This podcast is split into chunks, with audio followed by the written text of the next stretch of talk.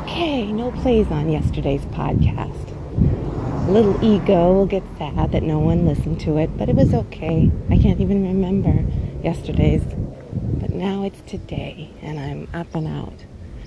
Feeling a little uh, slow. My tooth hurts still, and I'm trying to um, just be patient because tomorrow is dentist day. Okay, I have something that I can discuss. I just saw one of the neighbors.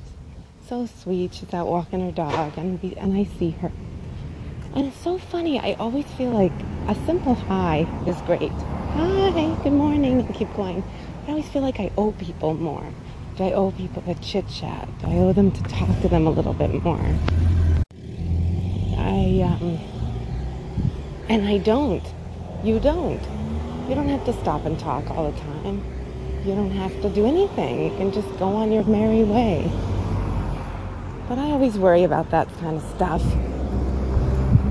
That's going to be one of my practices on top of trying not to do this work of guessing what people think or overanalyzing. And then also just, I don't have to talk so much. I really don't guess I don't even really have to talk so much on my podcast either, but the point is to chit chat. So um, bear with me. Well, I guess that's kind of more of what I am working on this self consciousness because that really had a lot to do with the anxiety, just being self conscious about who I am and that leads to feeling unsafe and uncomfortable and I can actually feel it rising up right now as I talk about it that feeling of just, you know, who am I? Why am I here? And you've got to declare it. You got to declare your right to be here. I did it this morning. I have a right to be here. I'm safe to be here. Um, I'm me. I have a place here. You know, those are the things that are really important.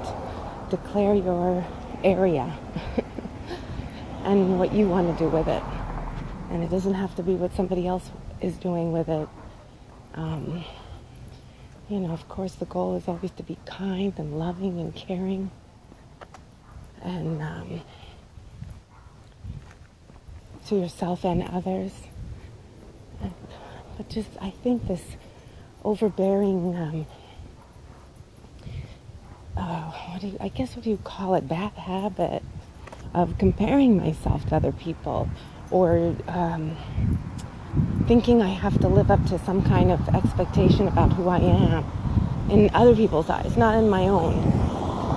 Because when I see neighbors, I mean, you know, of course, there are neighbors that I would love to talk to a little bit more, people I'd love to talk to, and they don't have time. And sometimes you do have that blip of, oh, I wish they had more time to talk to me.